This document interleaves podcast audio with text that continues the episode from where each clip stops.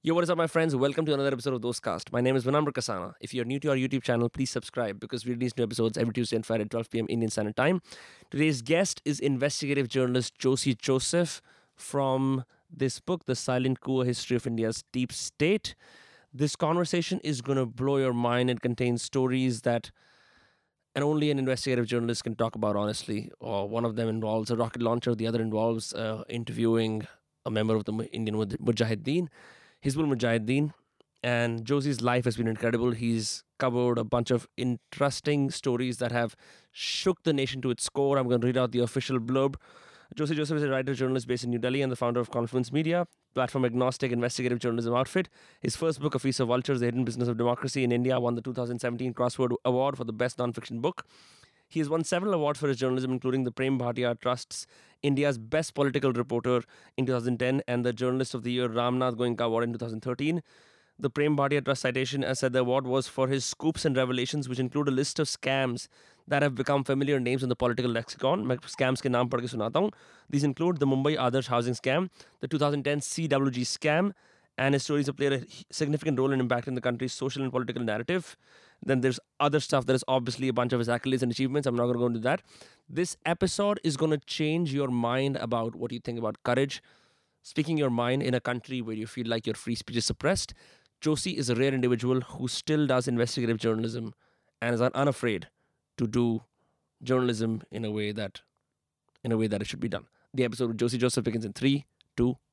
I mean, uh, I, I don't think after emergency we have seen this level of media censorship, both imposed by the politicians in power, the political party in power, and self censorship by the owners, and self uh, and censorship by reporters and journalists because of their own. of their own. And because the reporter who gets up in the morning is going into the mainstream newsroom saying that, oh, I should find the safest story for the day.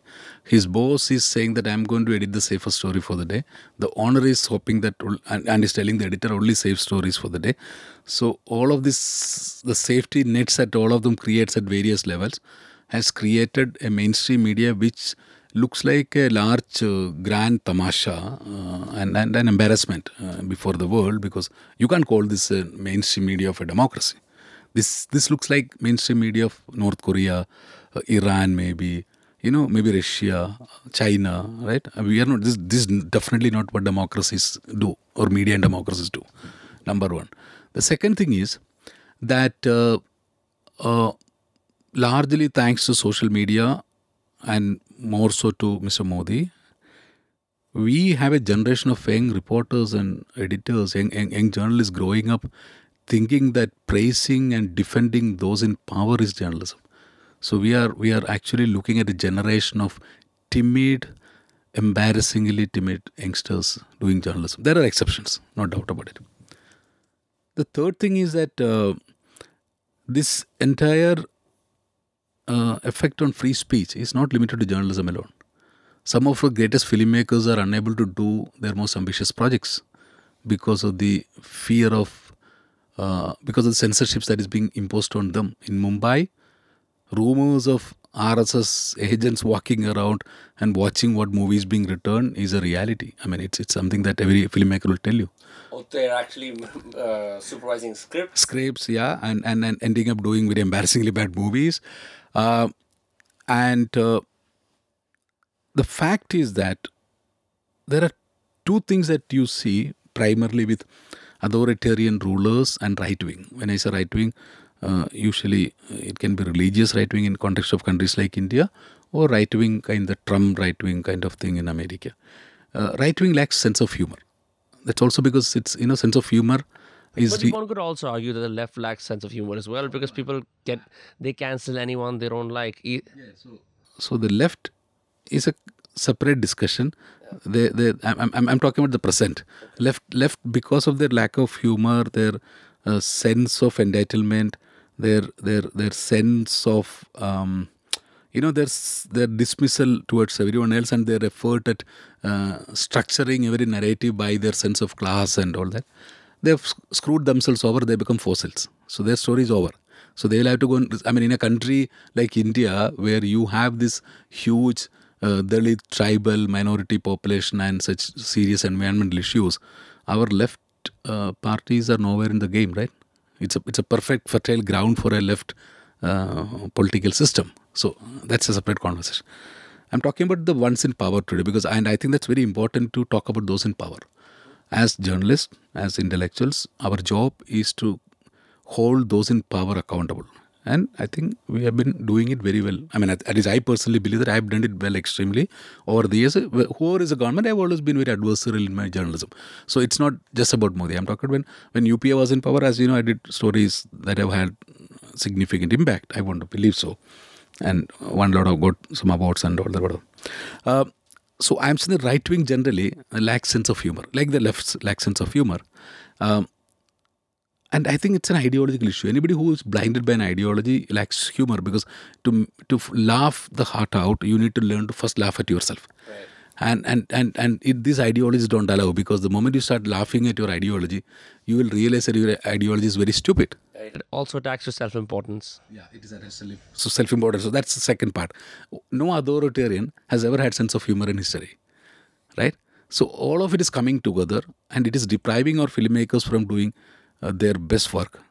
As, as you know, Midnight Children was about to be, I think, directed by uh, Vishalji. I think the uh, I don't know whether the project just disappeared. I thought um, Maximum City was to be made into uh, movie Bandra Kashyap. I don't know what happened. Uh, I've heard about uh, n number of films being shelved because those films tackle some political issue, something sensitive. Some, you know, I, I, I, the funniest thing that I heard was a friend of mine telling me about a movie they were doing for a platform where uh, somebody's reading a book and the book happened to have some Hindutva cover or something, and they had to change the, that uh, using VFX, uh, tech, or graphics. So it's embarrassingly sad. So I'm saying that the attack on freedom of speech is not limited to just media. We are being pushed into becoming a, a timid, dreamless society who don't have the courage to dream ambitiously. We are all sitting here. I'm writing books, or you went to uh, do your studies in Boston. Uh, the, the hundreds of thousands of Indians have gone over the world and emerged leaders, or have made, have created a world's largest democracy. All of it happened because we and our ancestors uh, you know, they had the courage to dream without any fear. And when fear descends, the first thing that does is to kill your imagination. And, and that is what is happening. We have a generation of youngsters who are growing up in our colleges and schools who, have, who are having timid dreams and who are being told by their parents to be regressive and and and and and and, and who are being told to be careful and to be watchful about uh, you know extremely liberal teachers uh, and professors so we so the freedom of expression that we are discussing or the freedom of speech what we, whatever we're framing it as the fact is that a country that has made tremendous contribution that is crea- that, that is the world's greatest socio-political experiment in 70,000 years since the human beings left uh, homo sapiens left uh, africa I think that experiment is experiencing an attack of timidity, an attack on its imagination. Is bringing up a generation of children with small dreams and little ambitions. Wow. I never thought of it like that. Um, so how how do you think the establishments uh, manifest this fear in us? Is it small incremental yeses till you realize that your neck is around a noose is like is there like a deliberate effort that is done daily by by establishments and security uh, people to to do because it's a it's a it's an important point about being courageous right like i think if you were if i were to generalize uh, the best you can do is to become an entrepreneur and still hopefully do something that allows you to get government funding and the, what I'm trying to think is what what do you say when you mean courageous? Because because is it the courage to speak the truth about what you think is wrong in the country? Is it the courage to uh, live a big life? All of it. Courage is is individual, right? Your sense of courage is to maybe build a large global podcast studio. My sense of courage may be to write more books. My sense of courage may be to do more investigative journalism. My sense of courage could be to hold uh, the corporates accountable. His sense of courage may be to design a great movie. So courage is different, right? But if you mentioned entrepreneurs, walk into Bangalore and if you if people trust you, talk to them. And they will start whispering to you the fear that they are facing. The fear is not when you unleash fear systematically into a society, using your taxmen, enforcement directorate, CBI, the police, uh, and and even even um, uh, you know uh, mobs. The fear doesn't get limited to my house saying that oh this is house number so and so here lives a journalist. The fear is located here. No, the next house where the chap is start beginning to do a startup, he also start to fear because he looks at it and say, "Wow, man, I am not going to demand a better road because if I demand a better road to my godown, what happened in that house number could happen to me, right?" And the next fellow is saying that, "Listen, I know that my data that is coming into my this innovative app is being stolen by the big telecom companies, uh, which are owned by the cronies are close to the government." But I won't speak up, man, because if I speak up, so it's an old classic World War II saying, no, first they came for the Jews. I didn't speak up because I was not a Jew. So fear is like that. Fear doesn't have boundaries. Fear spreads. Fear spreads everywhere. And that is when our children become timid. So it is, and, and, and how do you manifest, how do you spread fear in a society? It's a systematic, everyday operation of, you know, if you look at, for example, the agency like Enforcement Directorate, it's almost running. You, if you, if you look at from above, a few thousand of its members are running around like headless chickens. No, but they are not. It's a very organized, orchestrated effort at intimidating identified people into silence, or to jail them, or to get them to give up their businesses to the favors, favorites of those in power.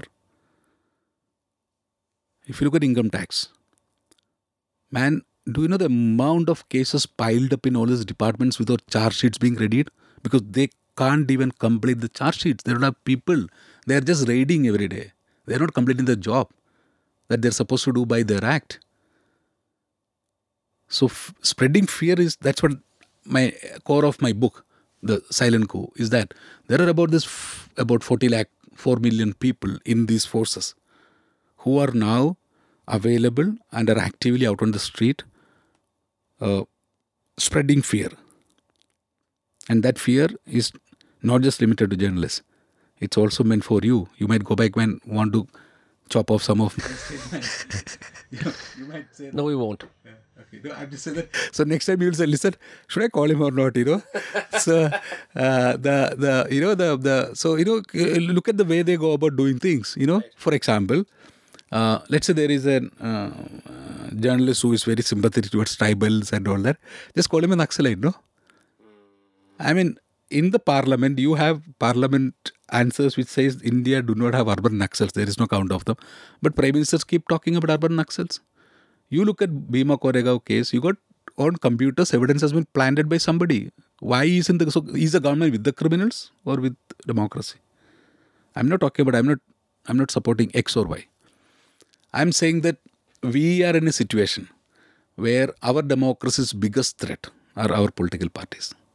They are bigger black money operations than Narcos. Narcos बिच्चे है उनके सामने। बिच्चे है ठीक है?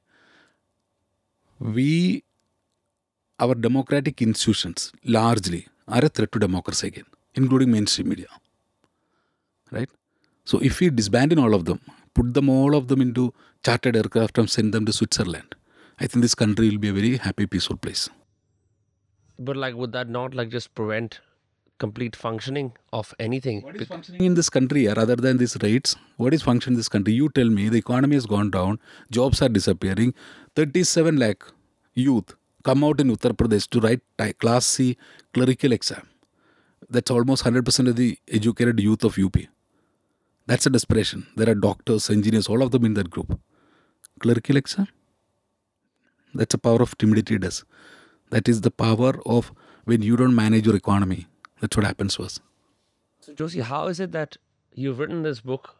You've done the piece on the Commonwealth Games, and you also uh, showed how ministers would use uh, to, you know, get get more reimbursements than they actually deserved. Um, how is it that you're still a free man? and I'm asking that in the most respectful way possible. I, I, I mean, except for maybe one, uh, some rare traffic violations, I haven't com- while committed any violence. I mean, I have not violated any laws in this country. I think I'm, I'm trying to be as good a democratic citizen of this country as possible, and and the highest, uh, highest calling of a citizen is to serve the motherland, to to look to serve the democracies. Because what that's what I'm trying to do. So why shouldn't I be a free man? The reason I ask is because my uh, now in second in hindsight, my question sounds strange to me because this is the kind of environment that I've grown up in. I wouldn't ask you this say in the 1990s or the 1980s. So I I, I know what you meant. I mean, I'm just I'm just saying that. Uh, yeah, I mean, you know, it's not that um, uh, concerns about security and well-being are not there, but uh, I have no choice. Uh, I have no choice because this is the only job I know. To to look at, uh, to investigate complex stories, to write about them. Uh, second, uh, there, the, while we spoke about a lot of younger journalists and others, there are a lot of good young people who look up to you. You have to mentor them, help them, guide them, and it's a responsibility. And you know, my own daughter is in college; she wants to talk to me about politics. We discuss. Uh, and the third thing is that I think uh, I think all all all human beings at whatever level, whether it is a, mother bringing up a child or a journalist or a politician, I'm talking about the good ones, not the evil ones. They are all trying, even the evil ones. We are all trying to create our own legacies. Uh, so I don't know what better legacy that I can create than being a good journalist who has set some examples and inspired a, a group of younger people to do good journalism. So, so that's that's what makes that is what is forcing me to move forward.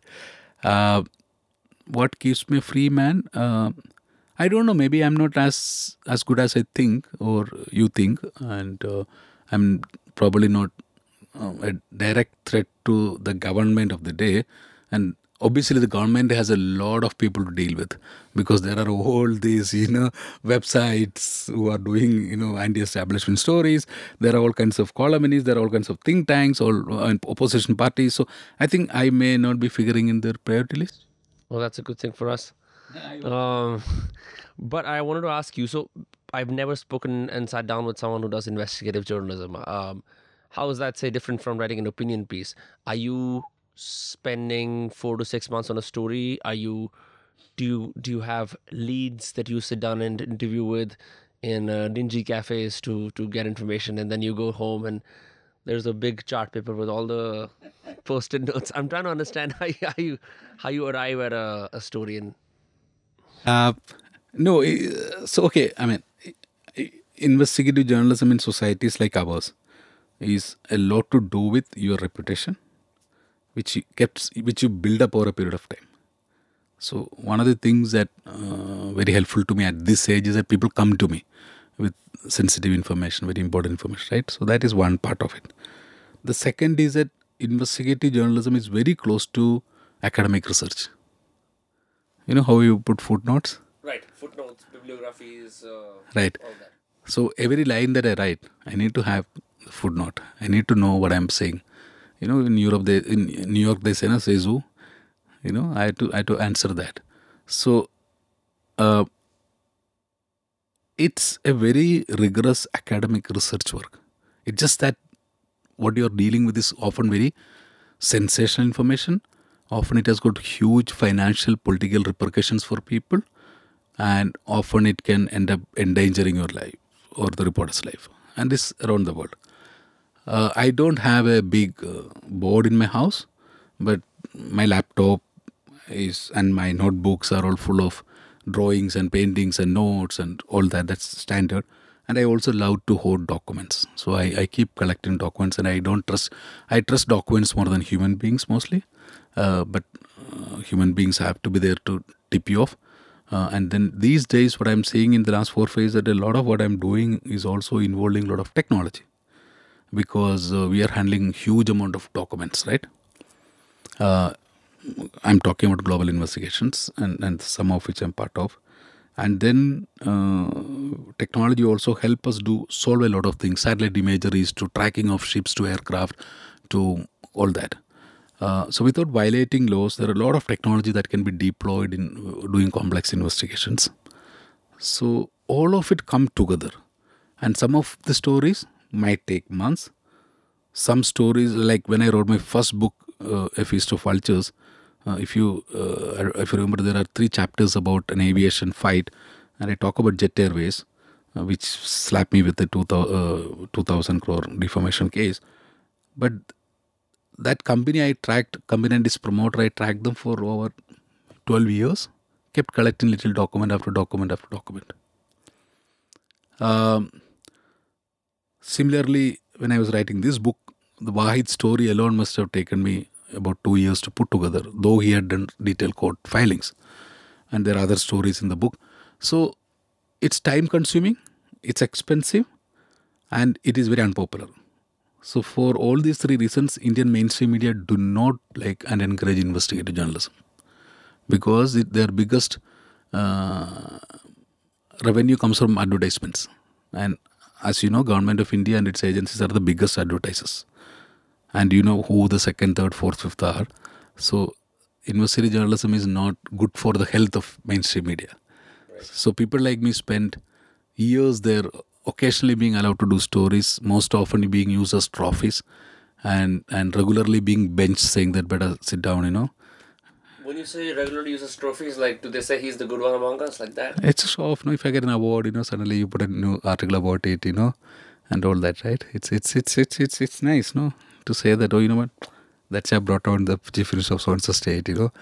So it's it's it's a combination of all of it. It's not that they hate you; they they like they like you to the extent that some of your stories can be very helpful in branding and whatever mm-hmm. and sometimes it is for glor- glorified blackmail uh, which I do not want to get into in detail about any specifics.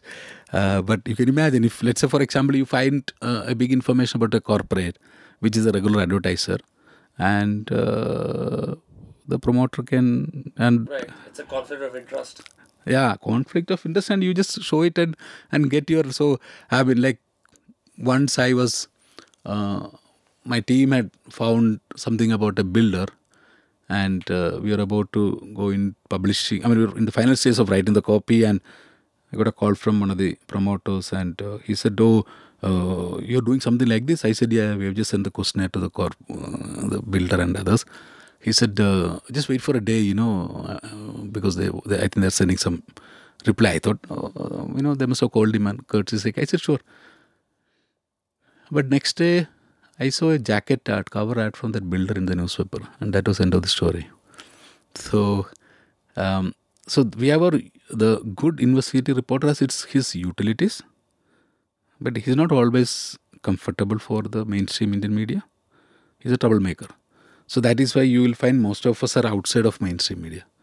I also left my job four years ago with the Hindu because I realized that I was wasting away the prime of my life trying to adjust myself into a large conspiracy of mediocrity. Wow. And so is it harder to operate independently? Of course. I find it financially I struggle. My my it has had implications for in my family life, meaning in the sense of in the comforts i enjoy or you know all that. Um, and uh, it's challenging. Obviously there is no guarantee of salary. I've had housing loan checks will bounce this that. But um, i'm a happy man. I am a happy man. I don't need to go into an office and talk to an editor or a colleague who has got up in the morning with self censorship I don't need to. And I don't need to uh, get up in the morning self censoring myself. I don't need to go and write a 300 word copy which makes me depressed. Um, yeah, so the lack of corporate salary at the end of the month may be a challenge, but the rest of the 30 days, I am a very happy man. So I think I would rather be that happy man for 30 days than uh, feeling good about one day getting several lakh rupees in my bank. Wow, I'm. Uh, I don't know what to say. So, when you were writing this book, did you? I mean, I'm assuming when you write other stories as well, do you take the help of the security establishments that you often bash? Because sometimes you need to get, say, police records, or like you want to cover a story that requires certain permissions. At that point, do you take help from the police? See, sorry if I gave you the impression that our police and intelligence are, are, all- are all full of only bad people. No, No, no, no. I know that. Yeah. There are a lot of good people. I got a lot of friends in these agencies, and and they're whatever you call it, sources, whatever you want to call it. But there are a lot of people I who really trust me, and they they actually these books are a, a part, uh, uh, these books and our good investigative journalism are largely products of the courage shown by some anonymous whistleblower within the system. And that is the part that we don't celebrate enough. In this country, we have no sense of respect in whistleblowers and because of which whistleblowers go drift their own on and becomes mad. But I'm, I'm saying so. A lot of what we do is an outcome of uh, people, bureaucrats, officials, police officers, intelligence officers, etc., showing the courage to put their job and life at risk to get information out to the public so that public know so that this democracy is stronger so my book is, if you read, you'll realize that my book is full of good people who are anonymous and, and telling me, look at that way, look at this. You know what? You you you you presume this, that's wrong. Look at that document, you know, go to that court. You know, here is a file. So that's that's In India, do we have any laws that protect whistleblowers? so we do have in the Central Vigilance Commission has a whistleblower protection um, program or there is a office or right, but we don't have any such sound legal frameworks in place. We don't provide any rewards to whistleblowers. We don't provide uh, any um, you know identity cover and uh, protection for a lifetime, etc. Whereas uh, if you look at the U.S most of Western Europe and many countries, there are very robust uh, whistleblower programs with huge rewards attached to it. So even for the risks that you take, they compensate you for lifetime of financial security and protection. And we need to have it. That's what democracies should do.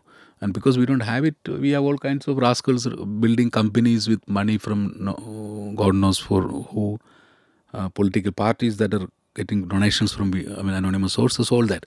So we don't have any systems in place. Not You've traveled all across the country, clearly, as is mentioned in the book alone. Um, and one of the chapters, you know, has you waking up in uh, Srinagar in Kashmir, um, and you stay in different places. I'm just wondering, you also interviewed someone from, I forget the name of the outfit, but it, it has Mujahideen in it. Hizbul Mujahideen, right? To land an interview with, with someone like that, what does it take?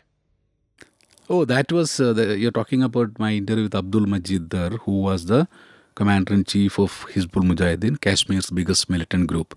This was 2001, peak of militants in Kashmir, and the historic peace accord between New Delhi and Hizbul Mujahideen had collapsed a few months earlier. I think I was young and foolish like most young people.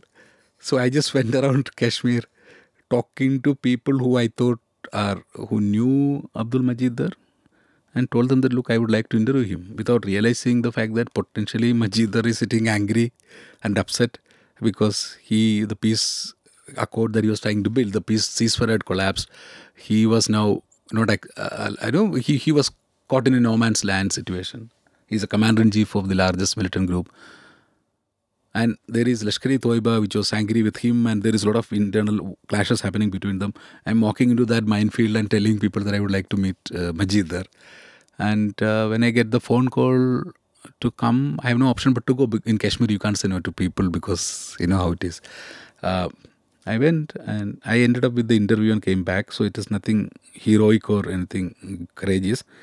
I remember that I, in the morning of that day, I sent an email to my editor in Bombay saying that I'm going to interview Majid Dar. That, and I believe I am going to interview Majid Dar. If I don't call him at 12 o'clock, please call up the police and army and alert them I could have been kidnapped, right? Now, a few months after I did this, another journalist in Karachi tried to do the same. You know, Daniel Pearl from Wall Street Journal. He got killed. So I think a lot of great reporting is actually act of foolishness. Can't believe you just said that so casually. someone someone did the same thing as you and got killed. Um, how how were you lucky enough? Especially because one, you're not from the region. Um, second, this was done primarily in Hindi or English. Uh, he he spoke mostly in Urdu mixed Hindi. Okay. So were you escorted there in a? So I uh, no, I was I was asked to be present at uh, a particular location at seven thirty or six thirty in the morning. Seven thirty, and 7.13 Kashmir is very early. Nobody is there, so somebody comes and picks me up an old scooter, and uh, he doesn't allow me to carry my camera, etc. And he drives around the uh, a part of Srinagar, uh, keeps going round and round to ensure that we are not being tailed by anybody, that I am sufficiently confused, and then he takes me to a house in in in a normal middle class colony, and uh, in that house when I enter, there are three people who are tending to the gardens.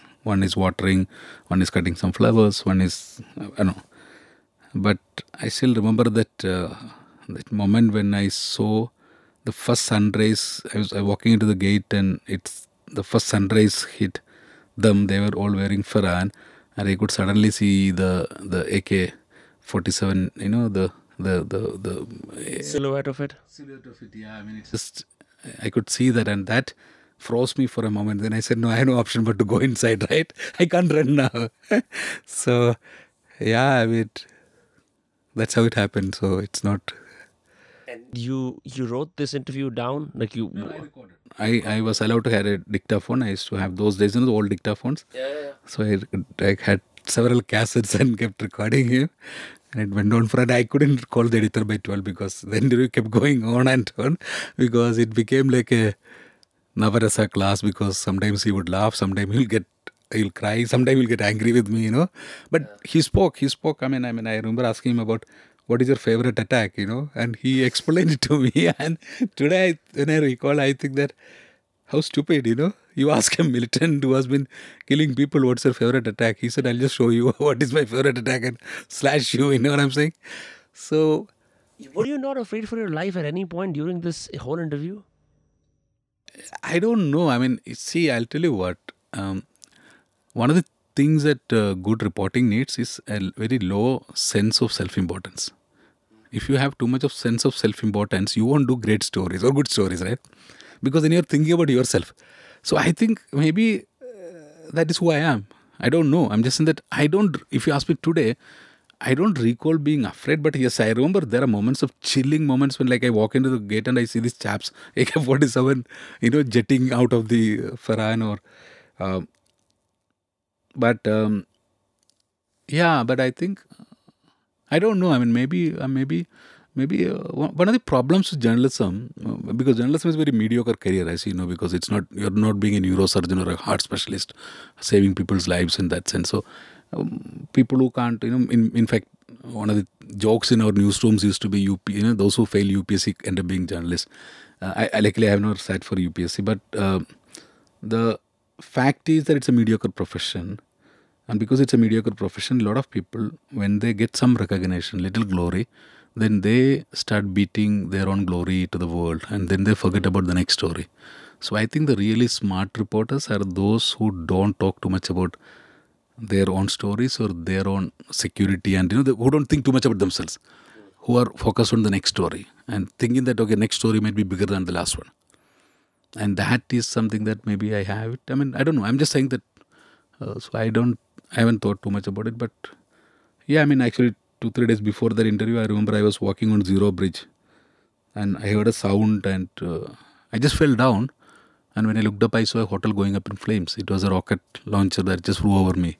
And then I realized, I got up and I realized that there was nobody on the bridge. I was a fool who was just walking all alone, you know, because people knew something was happening there, right?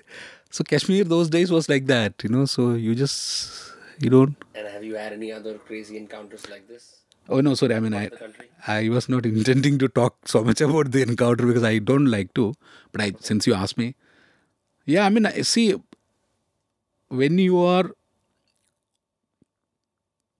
trying to find the truth in a very immoral society, almost an amoral society, you're probing very powerful people. You end up causing damage of hundreds of thousands of crores to companies. You pull people out of power. You end up mm, putting people in jail, you know, your investigation. So, so there is behind every sanitized copy that you read in my book or whatever I've done, and there are each one has its own set of crazy stories. Uh, but as I said earlier, uh, I personally don't like to talk too much about it because I'm focused on the next story. Because there is so much to talk about if you start talking that you'll forget about the next story and your responsibility towards the society and democracy. You might also. Do you think that is is the is the adage of investigative journalists who are told? Have you have you seen House of Cards by the way?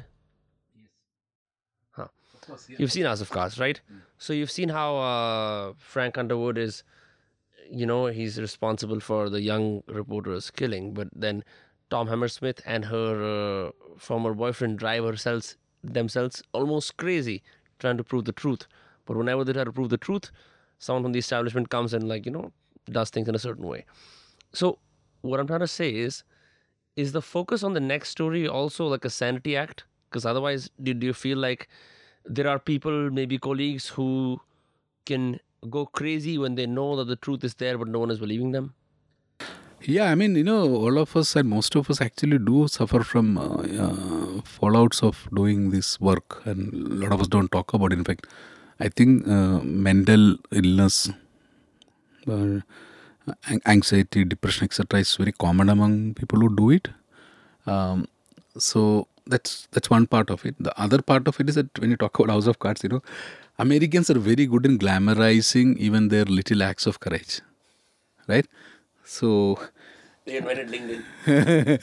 so yeah so we don't do but when you when you really look at it i think uh, what we do is far more complex and far more life threatening and dangerous when i say we meaning what's happening in india in illiberal democracies like india like in sri, Lan- sri lanka like other day in sri lanka some reporter was saying that you know some europe some there was some tra- security training and they're talking about how do you shake off your tail on the street and all that.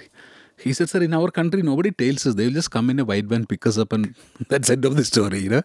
So it's more dangerous. Uh, so uh, you're talking about uh, them. I mean, yeah, I mean, I think every reporter develops their own ways of dealing with the pressures of doing what you're doing. Uh, I like I I don't go to press club much or you know I don't go for parties or all that. So I just try to be home, uh, meaning you know get home during daytime or early evening. Don't drive out late night. You know don't ever drink and drive. Normal life. Normal life, yeah, as as boring middle class life as possible. So people people have their own ways of dealing with it, Right. but but all of it, I, I I I don't mean to say that this is any great job. All of us, every doctor who is every day saving lives, or every policeman standing at a traffic junction and breathing all the foul air, we are all doing things which are risking our lives. So I keep telling people that in Delhi, every day on an average, about five people used to be killed in road accidents. I don't know the latest numbers, uh, at least at, at least five, six, seven years ago. I don't think five journalists get killed in Delhi on an average in a year, right? Yes, journalists get killed in our remote areas and district Mofussil towns, and and so they have much more dangerous life than people like me. We are we are all we are all part of a very privileged lot. So when you were writing this book, and now, did you think of a sequel? Did you think about what what is the logic and conclusion to the deep problems in our system? And we have we obviously haven't done one thing, which is to contextualize what a deep state is, right? Because it means completely different things for conspiracy theorists and completely different things from the angle that you come in from. Yeah, I mean, we'll we'll talk about deep state for a moment. I mean, I'm just going to deliberately use the word because I think that deep state as a sinister usage to me in Indian context, I said has to be applied to these agencies and these people who are beyond accountability. Whereas, as you know, deep state in the Western academic notion is slightly different. It is a group of people who have a shared interest in the survival of the state, and uh, uh, but but there is nobody like that in, in, in India or countries like that. So that's the academic part of deep state definition. Uh, I don't have solutions to everything, but there are a lot of solutions available in the world. If you look at all mature democracies, we can see how they hold their intelligence agencies accountable. Like how how do they do that? Uh, I think ultimately Parliament is supreme, and I think a parliamentary oversight on agencies is very critical. Like the way, so in India, there is one institution which has largely survived the ongoing troubles is Comptroller and Auditor General of India. Okay. Why? Because CAG, while it's administratively finance ministry, I think finance provides money or whatever, it is operational, not operational. It's it's it's it's uh, uh, it's output, and it's I think in operationally uh, they are accountable to the Public Accounts Committee of the Parliament, which is chaired by the opposition, one of the opposition MPs and has members from all sides of the spectrum. We need to have such parliamentary mechanisms in place for all these agencies. Without that kind of ongoing audit, these agencies will be will remain threat to us and they may end up scuttling our democracy. So simply put, I think ultimately we will have to have the belief in democracy. Not that our first past the post system is a great way of electing people. It has its own problems. We need to improve that. But accountability to parliamentary system is the simplest solution if you if you ask me for a lot of these problems. On police reforms we have had supreme court judgments very detailed about how to reform police how to depoliticize. Just implement it. We just need to get onto the streets and demand. I think the politicians have gone deaf in this country across the spectrum. They are all as i said they are all in pursuit of power and political parties are becoming such huge threat to our democracy that I don't think they're going to listen to us. They'll keep playing the cards. They'll keep coming to you, creating imaginary enemies, creating narratives that will lull us into beliefs and you know dreams. And they're they're masters in it. They're full time distractive. That's their job. But I said the ordinary people we need to get out on the street and demand these things. Accountability, accountability, and accountability. And there is nobody above the democratic institutions. If anybody ever tells, and I know that some of the people in power today and yesterday, they all believe and believed that uh, that individual liberty doesn't matter for the larger good of the society. Individuals can be sacrificed. No, I don't think so. I think we need to say that no, we want a liberal democracy. What is it that last thing that we want? And forget everything. What is that one thing that you demand? My child should have the freedom to dream wildly, right? To dream of, you know, my, my daughter used to dream of uh, making flying houses when she was a kid. All the time she would tell me about flying houses. And, and I, I doubt how many children would be dreaming of flying houses today because somebody must have told them by this time, no, no, no, no, no, Modi ji won't like it. so, so who knows? I mean, who knows? I'm just, you know, I'm just saying that I, I mean, I see parents. I mean, I, I see parents in parks and elsewhere talking I overhear many a time they their their their own sense of their freedom and democracy has altered, and which is going to be very bad for their children. Yeah. Remember that show called Gustakhi Maaf? Yeah. That used to come on TV where they would uh, make the puppets of different politicians. NDTV, I think NDTV. It, w- it was in Hindi, and they would make puppets of different politicians, and whatever happened that week, whatever little things that they said or some policy they were involved in, they would mime that and use satire. And if it was Lalu Prasad Yadav, then they would have a puppet of Lalu Prasad Yadav, and they would sp- he would be speaking with Mayawati, something like that. That could air on national television, and people could watch could watch satire. Uh, which is why I kept coming back to satire. It's like it's it's becoming really hard to speak your mind again and again, because if it's not the establishment, it's the troll armies on Twitter and elsewhere that get to you, who I think are deliberately placed to uh, suppress any kind of humorous jibe, not even like a vicious jibe, a humorous jibe at the state of the country. And if you speak to comedians, I have spoken to many comedians in India, popular ones. You can imagine an invisible circle that they have to circumambulate, and they that's why they can do comedy on very tame topics. So you know, I think uh, social media uh, we have to look at it in a very historic context. Uh, that's the first time in publishing went out of the control of the elite, educated or the moneyed elite of the world. Historically, press has been always been uh, one of the strengths of elites. And social media, if you take that social media revolution that has happened before, as as we speak and continues to, if you take that day, social media started as day zero, what we saw was also the beginning of the losers' revolt uh, I mean the losers of. Uh, so you know, uh, we have uh, modern, I mean, people in, in, in the last couple of centuries, we have overplayed merit. We have over celebrated merit. You know, like you and me must have been writing entrance exam from. I, I wrote my first entrance when I was 10 years old, first exam, competitive exam. And and then I've been writing and writing and writing, like we are all writing entrance uh, competitive exams. So we have been overplaying the merit of this game without realizing the fact, acknowledging the fact that this meritocracy's losers are much more in population than the winners.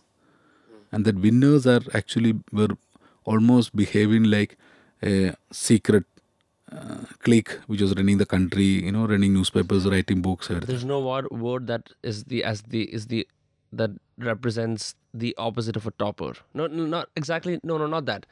Topper failure and the, the middle. said there is nothing there is no middle there is no average there right There is no ordinary uh, i think the social media just platform them and i think uh, of all the politicians in the country the man who really identified that revolution is narendra modi he adopted the social media like you know like fish to water and what he did was he started following select people. If you look at the first thousand people he followed, you'll see a pattern, very overbearing pattern that he's following a certain kind of right wingers, not all right wingers. Right? I don't want to go into that. That's a discussion itself. But he, in many ways, also was the first man who created the troll army in this country. But then, as his popularity rose and the the elections came, everybody started creating the troll armies the Congress, the AAP, the BJP, everybody. Now, this troll army has one, rule, one job, which is to sit and do their master's whatever job, but they are also people, human beings who are who are itching their fingers to type something, right? So all of it together, we what has come, what has happened is that the this this and and and and these troll armies are also again, if you look at the members, their members are you know the the what I said the losers. I mean I, I mean it may not be the most academically appropriate and culturally most appropriate word to use, but it is a losers crowd which is this troll army. So they then target Josy Joseph and say, "Man, how does he write book? We were, both went to the same village school. We were on the same bench. He just because he passed an exam in tenth uh, in, at the age of ten, he went to Sainik school. I didn't write for it because my father didn't know, not because I was not intelligent. So he has his own logic to it. Why he became a loser or, or whatever. Or why I why Josy became a writer. No, he goes after him. And and when I say that it's not personal, it's more social. And this this fight is here to stay. And that is where when a prime minister of the country says Harvard is better than I mean hard work is better than Harvard, it captures to me a lot of what is going on. And the troll army that you call the larger the losers, they fight, identify with it because I he also didn't go to Harvard, right? Harvard is symbolic of the elite global education institutions. He didn't go there. When you went to uh, BU in Boston, how many of the classmates from your school were left behind, right? Most of them. M- Maybe financial other. I'm, I'm not talking about the other cultural, social, religious factors which prevented them from going. I'm talking just purely in terms of this framework. So, I think in many ways, Modi was an early evangelist of it. And he summed up what's happening in that very beautiful line, which said, hard work is better than Harvard, which appeals to many people. But Modi won't be the last. Why? Because people have woken up from Trump to Erdogan to all across the world. The strongman politicians have all woken up to the reality that out there, there is a huge army of people who have a lot of time and who are hungry to give an opinion because nobody ever listened to them. Nobody ever wanted their opinion. But suddenly, if they keep giving opinions every day at least 10 times, there is a potential that one day in six months that one opinion will break out and he become an influencer. And if you look at many of our so-called influencers on Twitter especially, at least where I log in uh, occasionally to see what's happening to my book or if there is any abuse coming my way, I don't say anything. But uh, if you see there, many of the people who are influential and noticeable and famous are famous for being famous uh, for being giving some Twitter quotes. or one day one quote became famous. Right. And there's often that pinned tweet that became famous, so you can you can see the the chronology of their fame. So this, I think, I think, but there is a flip side to it.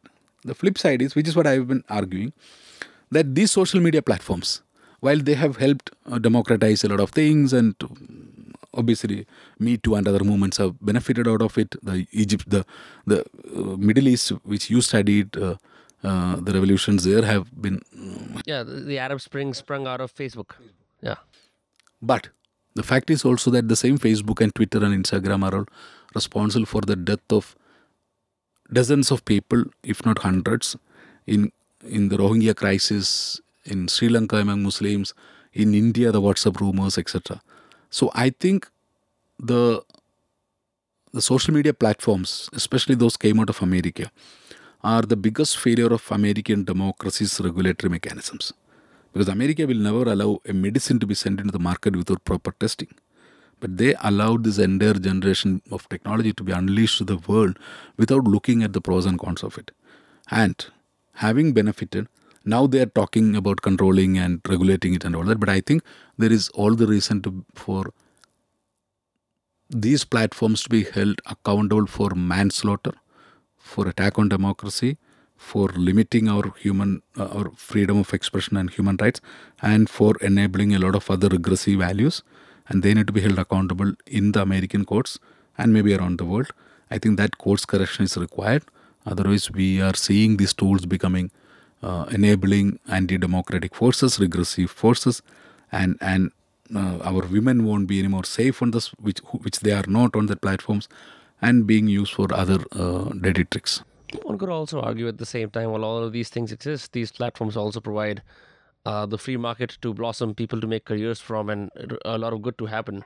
Yeah, that's what I'm saying. That uh, uh, there is the good side to it, which is that uh, one, if you look at people like you, uh, Vinamra, I mean, I don't think someone like you with your politics and attitude would be very easily accepted in a mainstream media house, right? I wouldn't want to. You don't want, no, you are able to say that uh, also because you know that you have a place you can make yourself. It's it's allowed me that possibility now. I wouldn't be able to. For example, uh, like the generation that you come from, you would still you still had to walk through the. Yeah, yeah, no, I, I, when I wrote my first book, Yeah. uh, it was published by HarperCollins. I had a case, 2000 crore rupee defamation case. Now HarperCollins is owned by Rupert Murdoch. And I think it is listed or its parent company is listed in New York. So their lawyers went into frenzy because uh, the total compensation sought for defamation was more than the market cap of HarperCollins globally.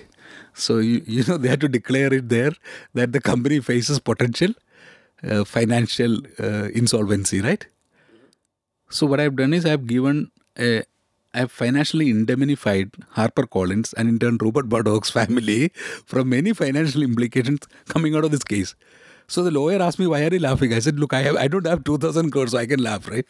And I, what I'm saying is, so we, my generation was dependent on these global big media giants, you know, uh, monopoly players, etc which your generation is now completely i mean and and and, and it's it's heartening to see so many individual brands coming out emerging stars. Probably you have more viewership than an average television news channel in this country. Not yet. no i'm saying that i mean probably who knows? But like the best example probably is like Joe Rogan in America, which who has more views per episode in in the millions than say CNN or Fox for that matter. yeah so so it's changing right so i'm saying so that is heartening but i'm saying but there is a negative side That's true. Yeah. Well, Josy, it's been an absolute pleasure having you on my podcast. Um, and thank you so much for coming to Safdarjung and uh, recording. And people can obviously buy the book, Josy Joseph, The Silent Coup History of uh, India's Deep State, and other books. Check out your work on Twitter. And uh, what was your organization called? The Confluence? Confluence Media. Uh, any other place where they can follow your work? I'm just trying to think. Um, no, I mean I'm not much so active in social media or anywhere, but I'm on Twitter, of course. There is a blue tick. I don't know if Elon Musk is taking it away. I'm not going to pay eight dollars. Uh, I'm on Facebook. Uh, I'm not on Instagram because I don't have time to take photographs and post and do ten minutes reel outside Fakir Chand. You know, I, I, see- I see people outside Fakir Chand bookstore and especially Fakir Chand. I, I, mean, I think because of the the you know they got doors on both sides. Oh, right, right, So right, in right. Khan Market, the people are making reels and instead of going inside and looking at a book. So I don't do any of it. I'm quite uh, that way. It's a boring life.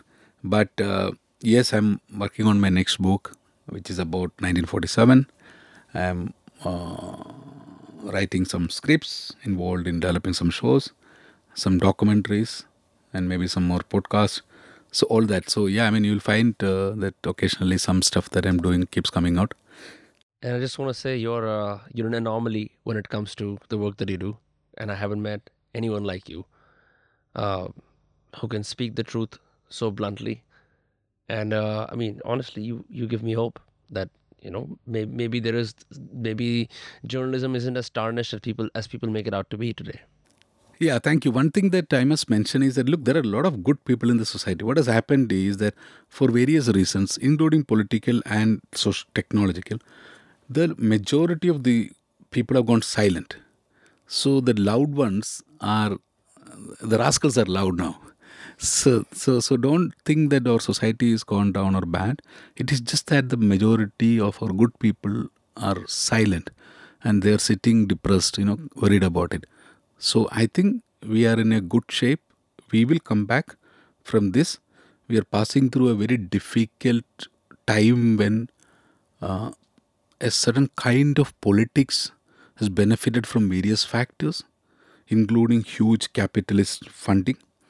Uh, we will overcome this because, as I said, ultimately there is no other experiment like India uh, in human history, and and this there is no other way other than this country to remain a, a flourishing democracy, because there is no one group that you can wipe out. There is no more partition you can do to this country. There is no way you can create uh, segregated ghettos across the country. You can't standardize your eating habits and clothing habits. So I think we'll come back. We'll be there. Thank you so much.